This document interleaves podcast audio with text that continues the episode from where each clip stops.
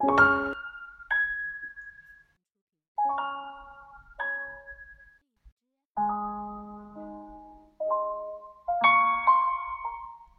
らしの基本。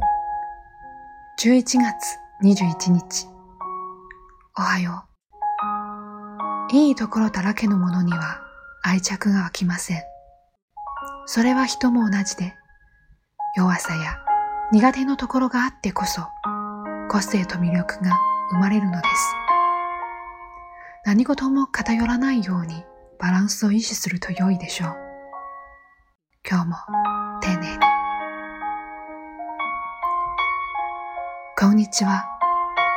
体を動かさなくても、ストレッチだけは毎日の習慣にすると良いでしょう。足腰、背中、肩、首をゆっくり伸ばします。それだけで体の疲れもすっきり抜けるものです。いい一日